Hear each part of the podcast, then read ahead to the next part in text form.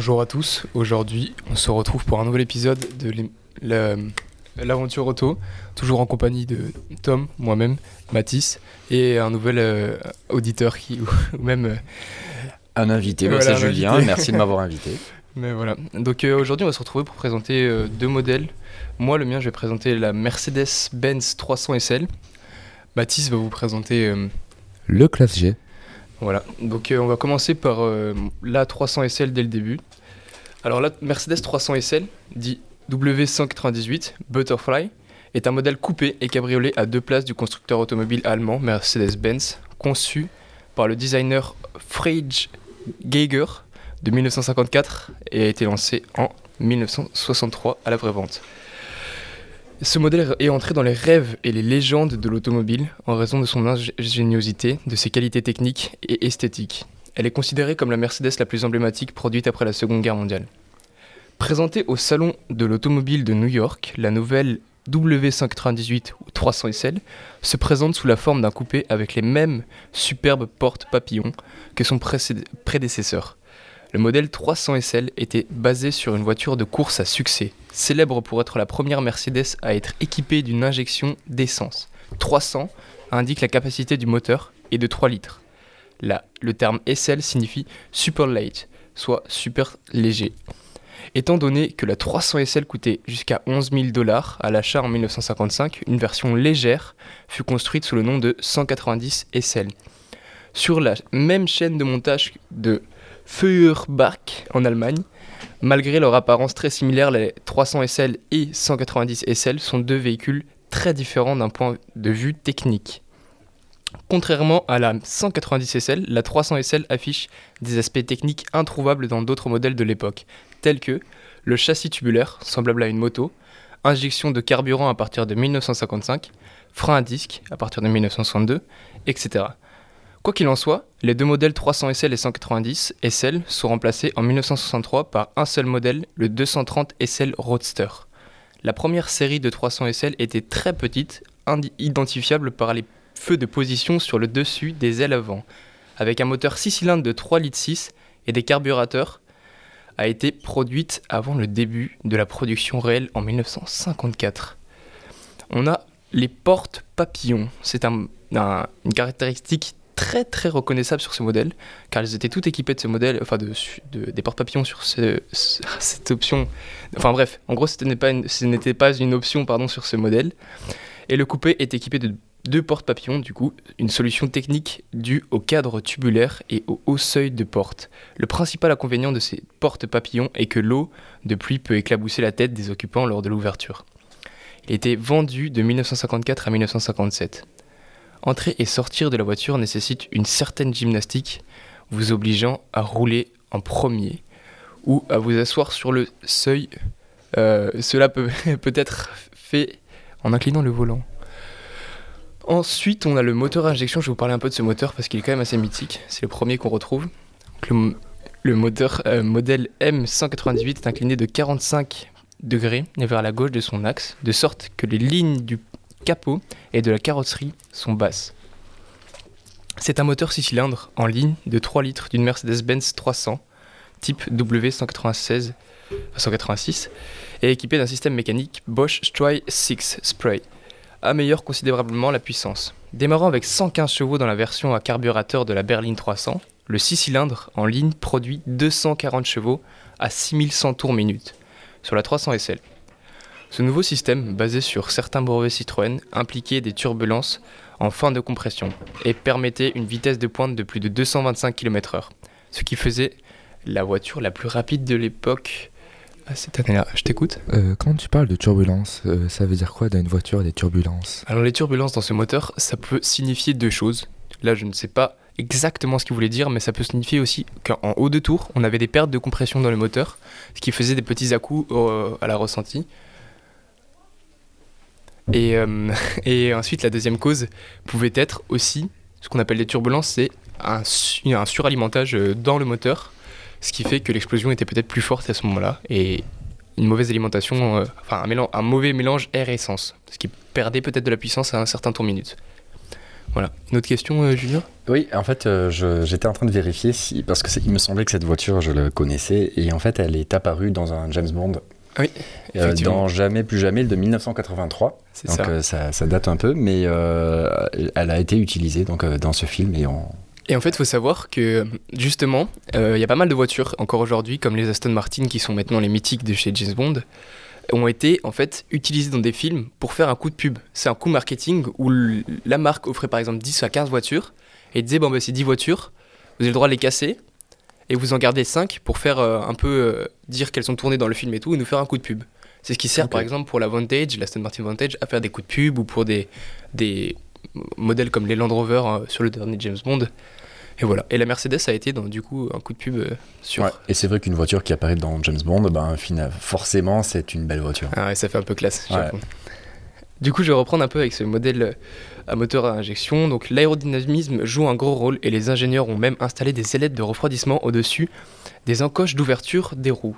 Compte tenu, euh, compte tenu du style général, il a été suggéré d'ajouter ces ailerons pour rendre plus attrayant les premiers acheteurs amé- américains euh, du style kitsch de l'époque, c'est un peu bizarre comme nom mais c'est le nom, contrairement aux voitures des années, mille, des années de mille neuf cent cinquante. La direction était assez précise et la suspension indépendante et très confortable. C'était assez difficile de trouver des modèles comme ça à son époque parce qu'on avait l'habitude de trouver des américaines à V huit ou euh, des Mustangs et des trucs comme ça qui étaient assez fermes avec une grosse conduite un peu à l'américaine quoi. Tout est gros, tout est mastoc avec beaucoup de chevaux et là on arrivait dans une classe à l'allemande qui n'était pas encore vue et on arrivait vraiment dans du luxe et c'est ce qui a fait aussi bonne impression sur cette voiture.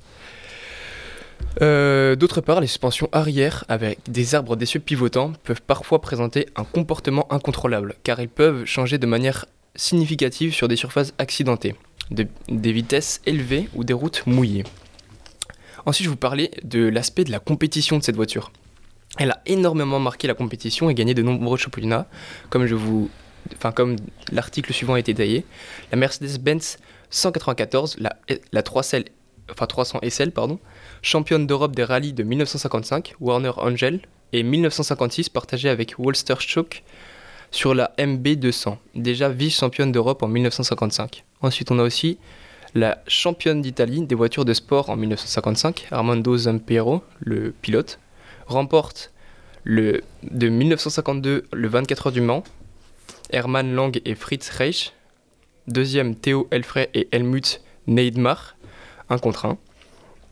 En mille neuf cent cinquante-deux, on va aussi retrouver la Carrera Panamericana, avec euh, deux pilotes assez connus, Karl Kling et Hans Klenk. Et on va voir aussi que cette Carrera, donc chez Porsche, était un grand grand concurrent de la trois cents S L parce que c'était deux constructeurs avant qui se jouaient un peu à la guerre, à celui qui sort le meilleur modèle. Ensuite, je peux vous citer encore beaucoup de courses, mais euh, les plus connues sont euh, les rallyes de la Limousine en mille neuf cent cinquante-sept, avec René Cottin en français, ou euh, le rallye de Madère en mille neuf cent soixante, Erasio Macedo, un pilote assez connu aussi. Ensuite, on a le neuvième rallye Stella Alpina ou Dolomite Gold Cup en mille neuf cent cinquante-cinq, dernier pour Olivier Gandebein et Gilbert Torion, et deuxième pour Salvador euh, Faberga-Ba. Et en fait, je vais vous parler aussi de Olivier Gandebein, j'arrive pas bien à dire son nom, mais c'est un pilote qui est assez connu dans le milieu parce que sur sa dernière course où il a piloté une trois cents S L, eh bien, il a ressorti que c'était le meilleur modèle de toutes ses courses qu'il avait faites, car le ressenti et la puissance combinée étaient juste spectaculaires. Et d'arriver dans une classe allemande comme ça, et telle, ça a marqué de nombreuses compétitions, et c'est, c'est, c'est aussi pour cela que c'est devenu une voiture légendaire et mythique, et que ça a marqué les, es, enfin, les esprits. Je te laisse la parole, Mathis, et tu vas nous faire un peu... On peut d'abord faire la pause musique. Il n'y a pas de souci. Alors, qu'est-ce, que, qu'est-ce qu'on va écouter euh, euh, On va écouter Malade de Romelvis, une très jolie musique. Pour être un idéal, mais je suis un idéaliste. Je peux pas cacher tout le mal par le bien que je réalise. Mais je nous vois dans le temps, plus avec toi qu'en solo.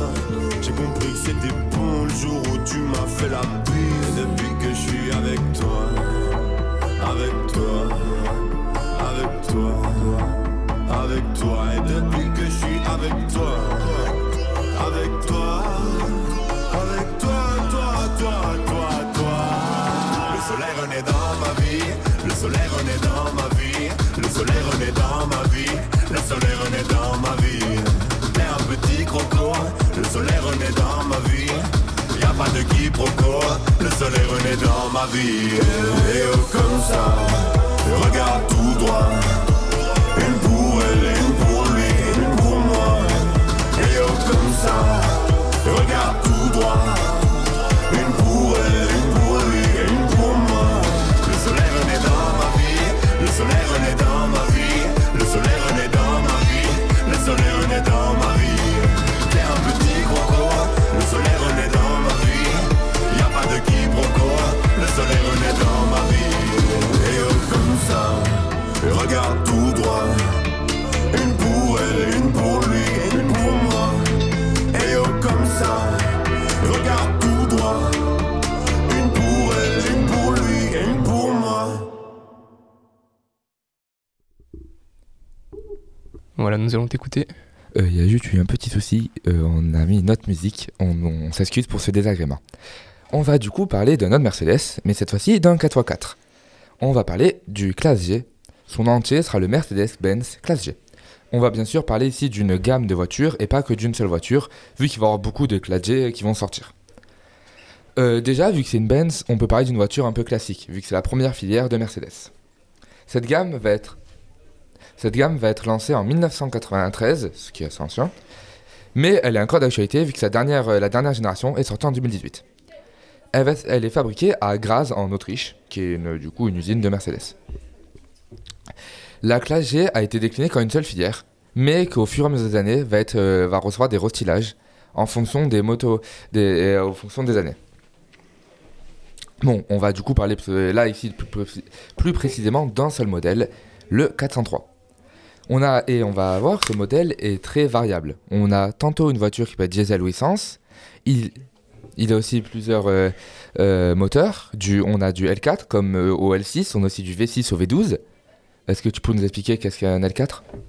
Alors L quatre, c'est assez simple, c'est des moteurs de quatre cylindres composés en L, et donc les pistons étaient mis de, vers, de façon horizontale et verticale pour avoir une perpendicularité des, des moteurs et pour avoir le vilebrequin en un seul point. C'est-à-dire que là on avait vraiment à la pointe du L en bas le, vibro- le vilebrequin, ce qui permettait d'avoir euh, une lubrification des, des pistons et un bon fonctionnement du moteur assez simple. C'était un modèle assez ingénieux quand même dès le début, mais... Je sais pas si tu vas le dire un peu après, mais ça a pas bien fonctionné parce que sur ce type de m- moteur en tout cas, car euh, c'était pas assez puissant pour le poids que ça pesait, parce qu'on était sur un S U V quand même. Ben, on peut voir l'évolution du monde du chevaux, vu qu'on a des modèles à seulement quatre-vingt-dix chevaux et les derniers sont à six cent trente chevaux, ce qui est quand même une grande évolution. Euh, comme tu as parlé du poids, on va un peu parler de leur poids, et ça peut faire de entre deux mille deux cent soixante-quinze kilos à trois mille trois cents kilos, ce qui est quand même pas mal. Soit deux tonnes ou trois tonnes, c'est plus simple ouais, pour s'imaginer. C'est, oui. c'est quasiment le poids de... C'est tout. Deux à trois petites voitures. Oui. Euh, ouais, faut s'imaginer. Vous oui. voyez, enfin, je sais pas si vous voyez, mais les Bentley ou les grosses grosses voitures de luxe qui sont oui, catégorisées comme des paquebots oui, dans l'automobile, voit. C'est un peu ça. Mais surtout que le centre de gravité sur ces voitures était tellement haut que tu prenais un tournant et tu te retournais quoi. C'était c'était un peu catastrophique. Ils ouais. ont arrangé ça. Alors euh, et ce euh, du coup les Classe G vont avoir beaucoup de options de, personnis- de, personnis- de personnification. On a tantôt des deux ou quatre roues motrices, on a aussi des boîtes manuelles automatiques ou euh, on a des boîtes automatiques ou manuelles. Tu parlais de la personnalisation. En fait, la personnalisation, c'est les options et elles étaient catégorisées dans un classeur qui était euh, chez Mercedes assez drôle parce que tout était en allemand et pour euh, les étrangers, au début sur le Classe G, ils savaient pas choisir des options. Du coup, ils, soit les vraiment riches disaient bah, « donnez-moi tout ». Et euh, les autres, ils disaient, c'est, c'est, qu'est-ce que c'est, Krisch, Freischne ? Et en fait, il n'y en avait pas un qui savait parler autre chose qu'allemand dans les, enfin, dans les concessionnaires. C'était assez... Et ils n'avaient pas pensé à traduire le, le catalogue. Non, c'est que, bon, ça s'est fait vite euh, dans l'année, hein, mais au début, quoi, c'est ce lancement d'un nouveau, d'un nouveau modèle, on, tout le monde s'est fait, waouh, encore une suite à des modèles mythiques de chez Mercedes. Et puis, pouf, on leur pond un truc euh, qui est censé tourner dans l'international, puis qu'en allemand. Euh, on ne sait pas d'où ça sort. Et voilà. Au final, euh... ça a été très vite arrangé. Hein, c'est une petite histoire. Et j'ai aussi trouvé du coup euh, leur kilomètre-heure max, mais je sais pas du coup à quel est précisément. Mais du coup, je trouvais ça comme chiffre deux cent cinquante kilomètres-heure max, ce qui montre que ben, même les derniers sont quand même assez puissants pour des quatre par quatre. Ça, c'est sur les derniers, tu penses ? Je pense. Ça me paraît logique. Je me dis, les premiers étaient qu'à quatre-vingt-dix chevaux, donc elle est à deux cent cinquante kilomètres-heure. Allez. Alors les premiers, je vais te dire qu'ils étaient en boîte courte pour euh, re- retrouver les quatre par quatre. Boîte courte, c'est trois vitesses. Avec des rapports assez hauts dans les tours. Et en fait, les quatre-vingt-dix chevaux, c'était beaucoup de couples. c'est comme sur les camions, c'est énormément de couple pour pouvoir tracter les deux tonnes, mais ça n'allait pas très vite. On allait sur des vitesses de pointe à cent ou quatre-vingt-dix, oui, ou cent dix max. Oui, quoi. C'est pour ça je pense, je pense que c'est les derniers. Parce que le vrai coup de pub là-dessus, c'était que c'était un quatre-quatre en fait. C'était là hein, le premier tout-terrain véritable de chez Mercedes. De toute manière, la boîte courte, elle est faite pour le, pour le tout-terrain, elle n'est pas faite, exactement, pour la route. C'est ça, et c'est ça un peu le problème aussi, c'est que les transmissions là-dessus n'étaient pas encore très top. Surtout sur les passages de vitesse, c'était pas très confortable. On n'était pas sur des modèles confortables, sur un quatre-quatre, mais on est... voilà. On a quand même un quatre-quatre qui a fait des rallyes. On a quand même un quatre-quatre qui a déjà été utilisé en compétition. Il était, est... il était fait pour ça. On suit la, la... C'est un peu comme Ferrari qu'on a parlé la dernière fois. C'est l'essence même de certaines marques. On est sur la compétition. S'ils sortent des modèles, c'est pouvoir les retranscrire aussi dans les compétitions. Et dans chaque compétition, le dilemme qui était marqué, c'est que le modèle qu'ils choisissent devait être en série déjà, ou une adaptation de voiture en série pour pouvoir participer à des compétitions. Ils ne pouvaient pas inventer un modèle juste pour la compétition. C'est ils pour ont, ça que... Ils ont aussi sorti dans des versions spécifiques, comme des sportives, des surélevés. Il y a aussi des quatre-quatre à deux portes, voire même des six fois six. Alors six fois six, c'est assez récent. Hein. C'est des années deux mille seize deux mille dix-huit. Ça reste, ça reste quand même que c'est... On est, c'est quand même... Et c'était massif. C'est toujours massif. Je ne vois pas l'utilité, mais autant il y en a une. Euh, marché américain. c'est okay. tout. On a aussi du coup des cabriolets. Ouais. Euh, cabriolet, c'était plutôt pick-up.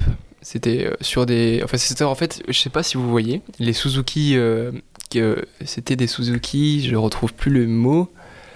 Euh, enfin bref, c'est des petites voitures euh, quatre-quatre qui sont faites pour aller sur la plage, comme des Méhari. Samouraï. Plus, voilà, Samouraï, exactement. Mmh. Et euh, donc avec toit ouvert et tout, et c'était plutôt euh, type pour la plage. Et euh, sur certains Samouraï, en plus, c'était drôle parce qu'il y avait des vitres euh, en vitre à l'avant. Et à l'arrière, c'était de la blâche. Ouais, mais c'est vraiment le principe mmh. de la méhari, en fait. Ouais, la méhari, c'est, c'est la même chose. On va bien sûr pas parler de prix, vu que le prix varie énormément selon les options.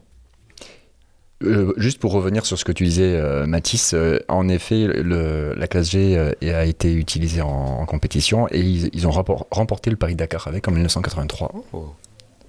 Et je sais pas si tu as les coureurs qui étaient avec euh, Jackie Hick et Claude Brasseur. D'accord. Claude Brasseur, il est assez connu hein, dans le milieu de l'automobile. Alors, Pauline qui est dans la salle approuve. On a...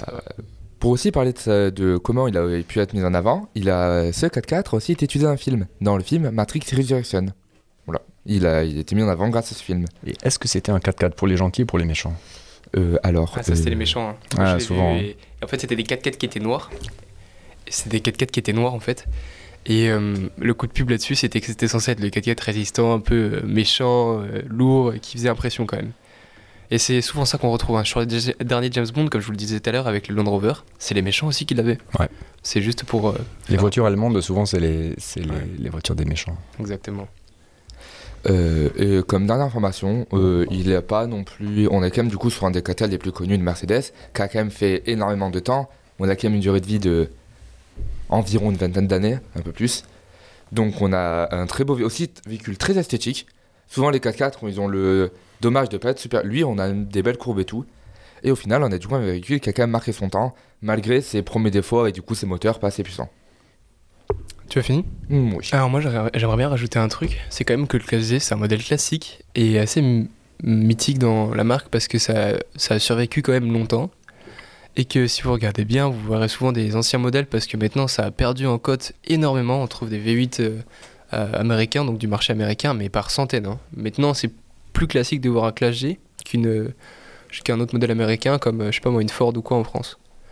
Parce qu'en fait ces Classe G, en fait, ils étaient très particuliers.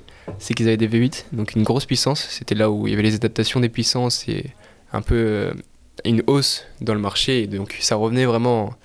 dans l'achat, et il y a eu un ach- enfin, des achats compulsifs, on va dire. Parce qu'en fait, ils avaient promis un modèle, mais il s'est tellement pas vendu au début que quand ils ont fait une adaptation un peu plus puissante et qui était plus ou moins bien à conduire, tout le monde les a achetés. Mais ça s'est tellement acheté qu'en fait, ils n'ont même pas pris le temps de gérer tous les aspects techniques dessus. Donc il y a des voitures, il y a des voitures qui sont revenues, et il y a le mec qui disait « mais j'ai perdu mon train avant, comment ça se fait ?» ou « j'ai plus de volant » ou euh, des trucs comme ça. Il n'y a plus rien qui fonctionne, l'électronique, il est passé où ? Et du coup, au final, ils ont encore sorti une nouvelle version qui est sortie, je crois, dans un peu, le, un peu avant les années deux mille, mais ça, je suis pas sûr. Et là, tout était correct et tout, mais ça a quand même mis quelques années avant d'être euh, officiel. Voilà, voilà. Tu as des questions, Julien ? Bah, juste une précision, mais alors c'est, c'est pas, ça va pas être très positif, mais la consommation, ah oui, je, je suis en train de regarder, donc le Classe G, il est entre quatorze et quinze litres au cent. Ouais, ça, c'est, c'est ça le gros problème, ouais. En fait, c'est que surtout le Classe G, c'était des modèles qui étaient ouais. destinés pour le marché américain, et marché américain dit Ford, dit Mustang, et tous les modèles de quinze litres, vingt litres au cent. Et il faut dire qu'aux États-Unis le, le prix du pétrole est pas, pas cher. Ah, c'est pas pareil. Donc en, voilà. Et en C O deux, ben, trois cent trente-cinq, trois cent quarante-huit grammes au cent, donc c'est beaucoup. Ouais, exactement. Mais en, de toute façon, les S U V maintenant, il faut se dire que c'est pas des modèles très écolos. Hein. C'est souvent des modèles assez ouais. lourds. Comme je vous ai dit, hein, le Puro Sangue de la, de la semaine dernière, c'est un modèle qui est récent. Il est sorti en deux mille vingt-trois et est toujours sur des consommations à douze, treize litres au cent et trois cent cinquante grammes de, de C O deux. Donc en soi, c'est quand même assez, assez conséquent pour des modèles qui, qui se disent plutôt polyvalents. Et... et surtout que c'est dans des conditions... Euh... ils font les tests dans des bonnes conditions. Dans des conditions moins favorables, ça peut monter encore plus. Ah, c'est sûr que... Ils, après, ils font une moyenne quand même. Ils sont assez euh, réalistes là-dessus pour pas avoir trop de, de plaintes de tous les patients, enfin de tous les... Après, c'est sûr que si tu te mets sur un chemin de montagne, euh, en boîte courte, euh, et, et avec un, un, un chemin tout gra- plein de gravier, et cetera, t'es plus à vingt-cinq litres au cent que... que de... En plus, on a un peu de poids. Ouais. On rajoute du poids en plus. C'est ça. Mais est-ce qu'on peut pas rajouter une autre... Enfin, je vais vous passer une autre musique, parce que j'aimerais bien vous faire un point actu. Et le temps de retrouver mon point actu sera bon. Et cette fois-ci, je vais essayer de vous remettre un, une autre de Orelsan, Malade si je peux. Et voilà. Romelvis, pas d'Orelsan. Bon, c'est pas grave. Au pire, je vais vous en mettre une autre, voilà. Euh, celle qui veut bien tomber. Hop, je vais mettre une de Orelsan. Hop.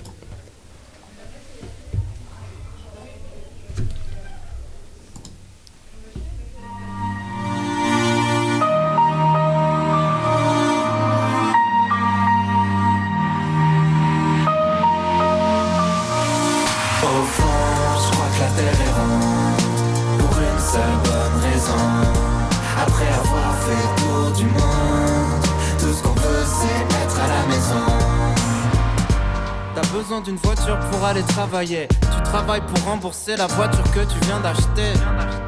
Tu vois le genre de cercle vicieux, le genre de truc qui donne envie de tout faire sauf de mourir vieux. Tu peux courir à l'infini, à la poursuite du bonheur. La terre est ronde, autant l'attendre ici. Je suis pas feignant mais j'ai la flemme, et ça va finir en arrêt maladie pour toute la semaine. Je veux profiter des gens que j'aime, je veux prendre le temps avant que le temps me prenne et m'emmène. J'ai des centaines de trucs sur le feu, mais je ferai juste ce que je veux quand même. Mmh. Au fond, je crois que la terre est ronde, pour une seule bonne raison. Après avoir fait le tour du monde, tout ce qu'on veut c'est être à la maison. Au fond, je crois que la terre est ronde, pour une seule bonne raison.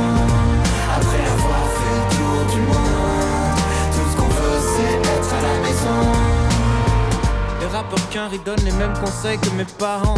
Fais ce que tu veux dans ta vie, mais surtout fais de l'argent.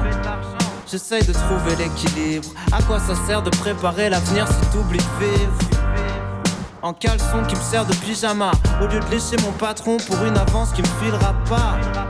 Ce soir je rameuterai l'équipe. En attendant merci d'appeler, mais s'il te plaît parle après le bip.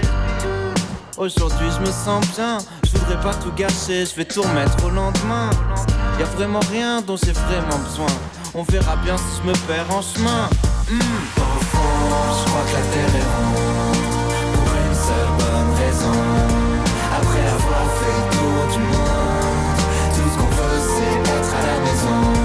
Au fond, je crois que la terre est ronde, pour une seule bonne raison. Après avoir fait le tour du monde, tout ce qu'on veut c'est être à la maison. Pourquoi faire tout de suite tout ce qu'on peut faire plus tard, plus tard. Tout ce qu'on veut c'est profiter de l'instant.